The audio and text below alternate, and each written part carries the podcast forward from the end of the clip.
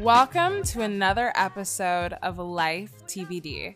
My name is Emily, and I always find myself searching for the meaning behind my experiences.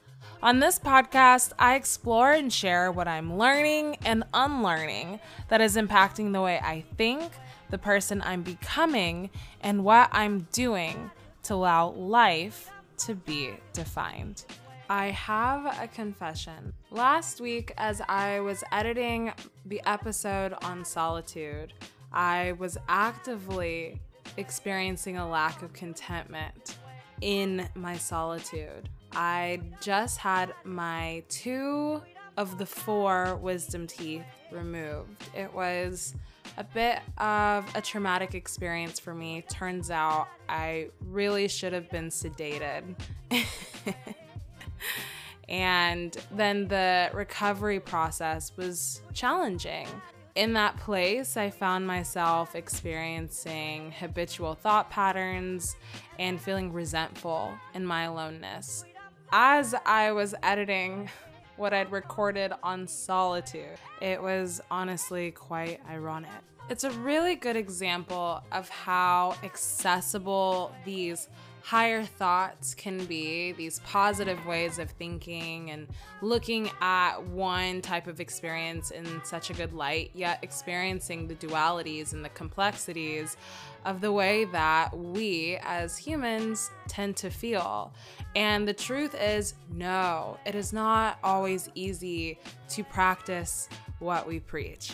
And I am a prime example in this moment. It tends to be way easier to sit in the shit and sit in our limiting beliefs than to think of all the pros and the good things that come from whatever moment we are experiencing.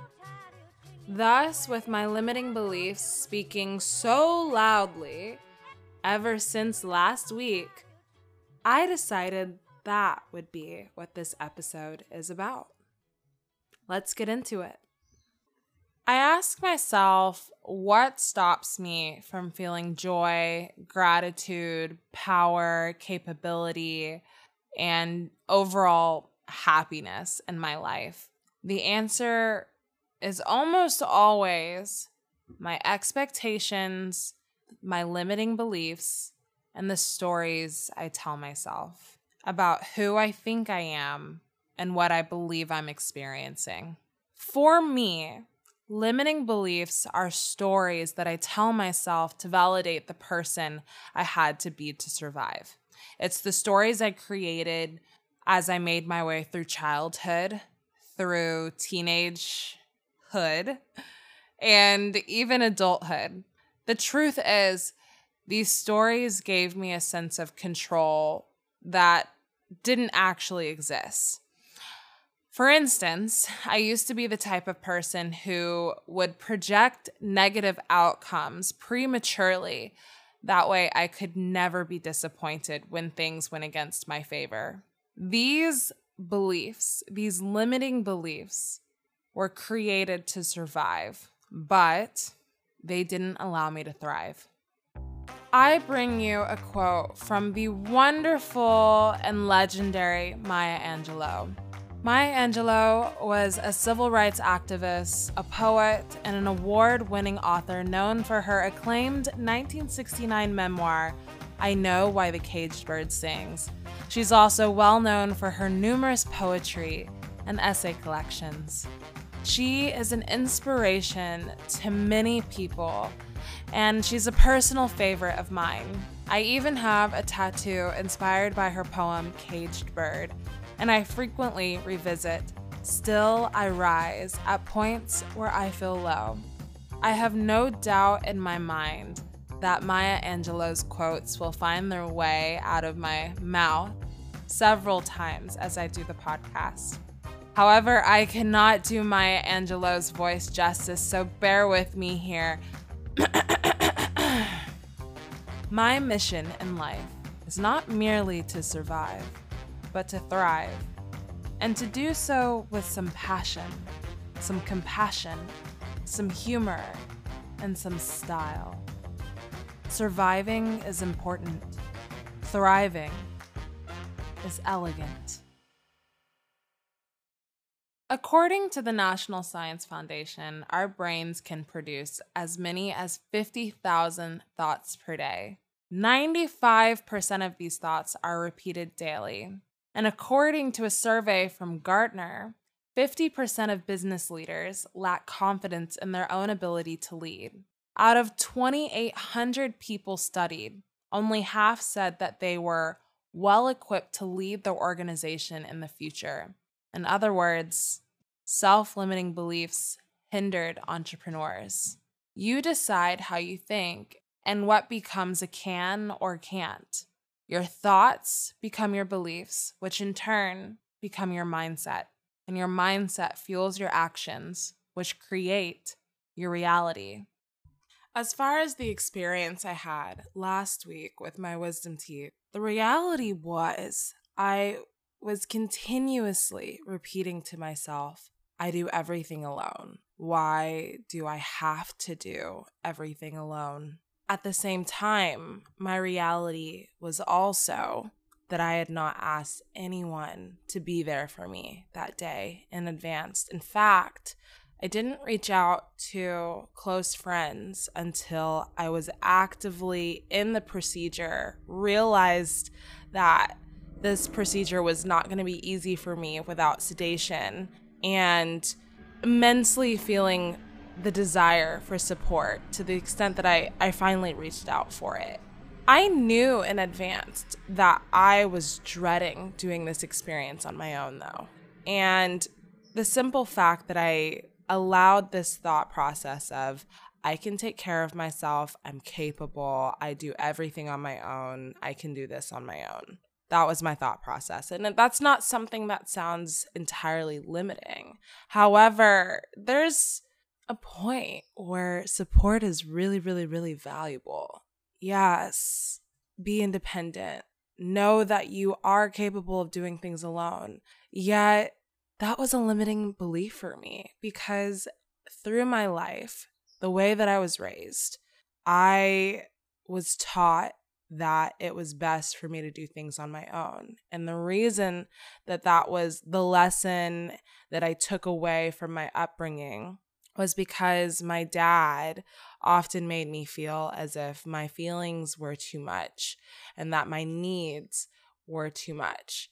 And because of that, underlying this thought process of I do everything on my own, I'm able to do everything on my own, I am independent, I'm capable, comes from if I ask for support, that I'm going to be too much. So I'd rather not ask at all and just do it on my own.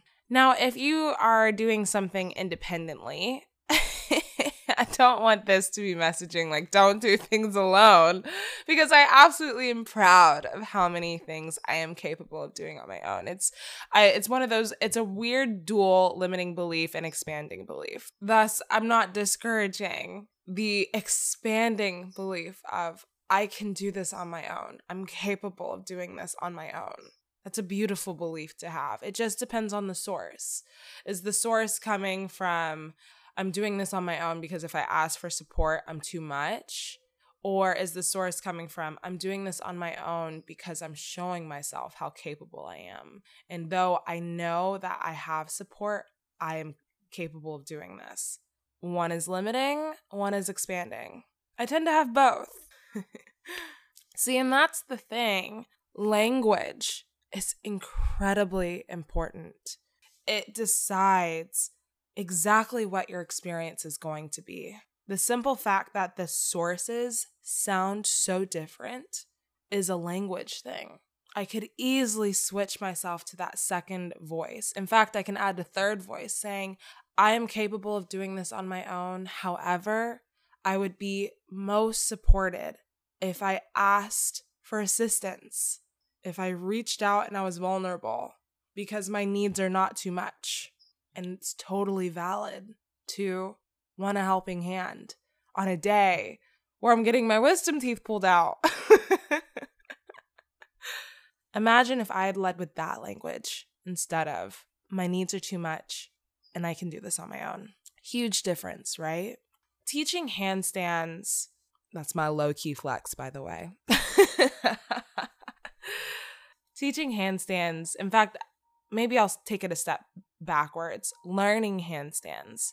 The biggest lesson for me is that my mind is both my biggest ally and my greatest enemy. For the most part, outside of just learning the, the movement and the technicalities of it, my mind and the fear that I would derive and the anxiety I would derive because I was worried about falling, aka failing. I was worried about not being perfect. I didn't think I was able to do it, getting frustrated when it wasn't just coming willy nilly. My mind was my biggest enemy when it came to learning something entirely new for my body. However, there were days where I was like, I can't get into this handstand. However, I firmly believe that I will if I keep working at it. And I would start celebrating tiny victories. A tiny victory being, oh my God, I kicked up and I held it for one second. That's a tiny victory. And then it would be, oh, I kicked up and I held it for three seconds. Tiny victory. Oh, I kicked up and I held it for 10. Oh, I kicked up and I held it for 30. Tiny victories along the way. So that that way, instead of looking at it as like, I failed to do a handstand perfectly, instead I said, I have a tiny victory and I'm a step closer to where I want to be. But look how far I've come because before I couldn't do this. Huge difference.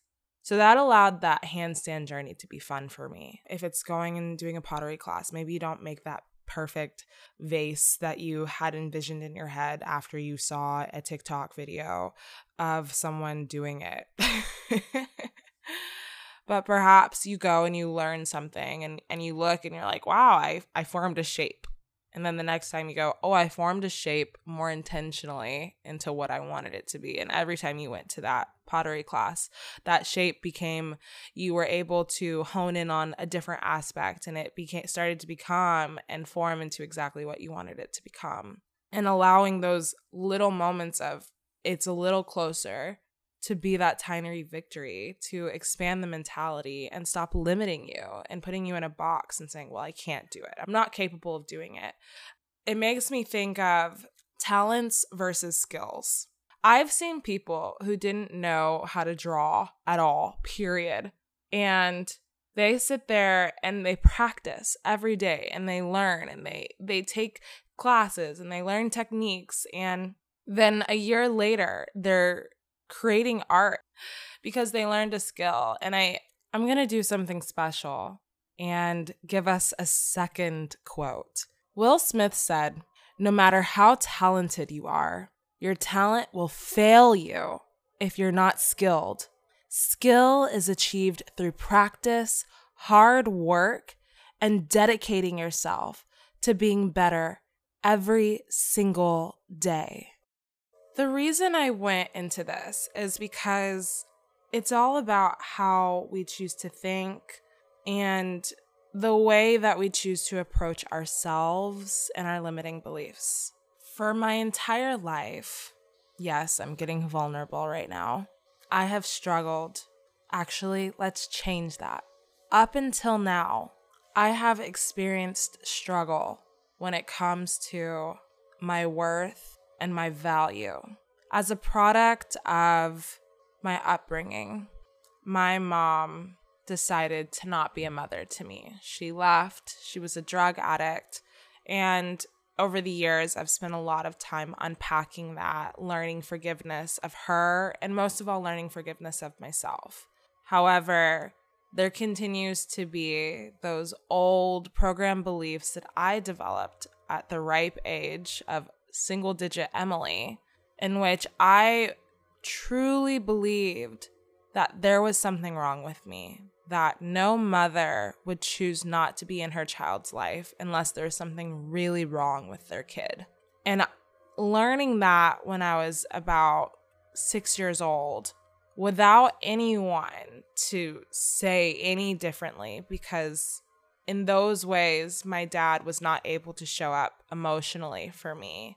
and often made me feel like my needs and my emotions were too much for him to handle and that I needed to reel them in. I ultimately said, I'm too much. There's something wrong with me. I'm not worthy. And I moved through the world in that way. I have a lot of worth and value in myself when it comes to my achievements, mostly because that's what I learned my value was placed in was what I could do and not who I was. I became a swimmer at a young age because my dad put me into sports and I learned later that he put me into sports because he was worried about me socially. I guess I was showing a lack of social development and for him, he believed if I became a really good swimmer, I would naturally become popular because that was his experience in basketball. It was that simple fact that for him, he pushed me to work really, really hard in a sport to learn that every time I got better, every time I achieved more, every time I had a little victory, I was worth more. I had more value. These skills did not teach me how to love myself for who I was. They did not teach me that I inherently hold worth and hold value. And as a little girl who questioned her value from an early age from my mom, and as a kid, I knew I should have a mom. You know, it wasn't like, oh, I just don't have one feeling. It was like, no, I, I know I have one. I just know she's not here allowing my brain to create a story around it. And that's ultimately where our limiting beliefs derive from are these stories that we create to justify the things that we experience in our lives. So for me, the story I created was something was wrong with me. That's why I don't have a mom. And that's affected so many of my relationships, especially romantically, but it's also leaked into my friendships have my masculine wound and my feminine wound. Both of these wounds are are part of me. I often look at it as oh, okay, well, I have an inner child who developed these inner beliefs and these limiting beliefs. I have an inner teenager who also had these limiting beliefs and coped with them in a very unproductive way. So that's the version of me that developed my insecurities. And these two versions of me will always be a part of me. However, there's the me, my inner adult, me. and then there's also what I like to call my highest self, the version of me who knows that those are limiting beliefs, that is fully aware that I am a worthy, love, lovable human being in this world who is not too much and is just right for being exactly who I am that's the version of me that I strive to look towards as often as I can in order to grow and up level in my life. And that's the version of me who gives me languages that turns what feels limiting into something that feels expansive. Some of my favorite language shifters are going from something like, this happened to me, to I experienced this shifting the word, oh, this is a challenge and a difficulty or a struggle, to this is a growth opportunity. Shifting from a mindset of scarcity to abundance. So going from, I don't have enough and it's really hard for me to get more, to, I have plenty and I'm always attracting more. Shifting from, I have struggled with this or I am struggling with this to up until now, I have experienced this. I think those are really, really great ways. In fact, you heard me do that at the at some point in this episode. because those are ways that constantly need to be reinforced. Affirmations also were a huge game changer for me when I was in a really low point. For a year, for about a year, every single day, I looked in front of the mirror and I said about 20 different affirmations and I repeated them three times. And then it, it started to get to the point where I would just do them. I would like look outside at something beautiful and I'd say these affirmations, or I'd be doing my dishes and I'd say say these affirmations and I memorized them to the point that it became really easy for me to conjure up the affirmations at any point when I needed them. And it also set the tone for my day. When I started the day with these like really firm thought processes of believing in myself and uplifting myself and validating my worth, I moved through the day a little bit easier because these things were now more accessible for me. Get fucking delusional. Talk your shit, you know? Like hype yourself up. Like who gives a fuck if you sound overconfident to someone who sound who is lacking confidence? Who cares? the people with the most success as well as the most joy in their life hype themselves up. They are willing to acknowledge their strengths. They are willing to say, Yes, I'm amazing and I know it. They talk their shit. I look at Rihanna every day and I'm like, Yes, you bad bitch. and that's what I strive for in my life. It's in teaching myself how worthy I am, everyone around me gets to learn just how worthy I am. And that only comes if I talk my shit, you know? If I hype myself up, if I do the things that scare me, if I leave the limiting beliefs behind, if I'm over here telling everyone that my limiting beliefs are true, then they're gonna believe my limiting beliefs are true. Because if that's how I feel about myself, then why wouldn't that be true? I made this episode today because I have my own limiting beliefs that are always working to rise up in a moment of weakness. I happen to be in one of those moments of weakness where my vibration is a little lower. The negative thought patterns that have limited me before are around, and I'm creating stories around some experiences that I've been having, even outside of my wisdom teeth. Thus, it never hurts to hear the same words that we tell ourselves from other people. I've had a few friends give me some very wise words in the last 48 hours. And then I ran into an interview that Alicia Keys did on CBS Sunday Morning in 2020. To close out the episode, I'ma allow Alicia Keys to take it away. In life, we don't get what we ask for, we get what we believe. And what we believe about ourselves shows up in our energy. It's how we walk into a room. It's how we communicate through body language. It's whether we sit up straight or hide out in the back of a meeting. At times, my own energy has been saying, I'm cool with the bare minimum, don't give me more. Without knowing it, I stunted my growth because I was scared to be magnificent and doubtful that I was. It's possible to say you want a grand life, but then continue to play small. That concludes the episode for today. If you want to hear more about overcoming limiting beliefs, go check out my episode, Overcoming Fear and Doing It Anyway, which talks about one very big limiting belief that I had that stretched over 10 years and stopped me from doing exactly what the fuck I wanted to do. On that note, thank you for listening, for giving me space to share a piece of my story and a part of what has shaped me into the woman that I am today. I appreciate you all for listening and ask, as always, I'm making this big request to hit the follow button if you're listening on Spotify, and hit the subscribe button if you're listening on Apple, and rate and review.